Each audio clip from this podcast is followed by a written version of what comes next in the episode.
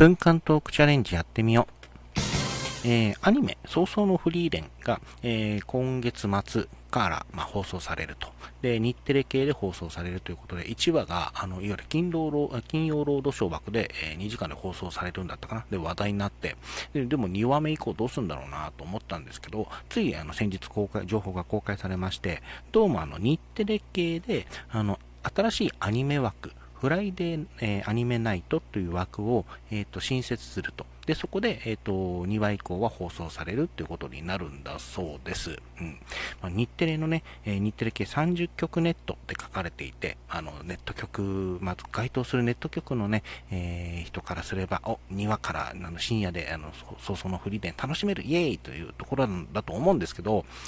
沖縄入ってないんですよね。うーん。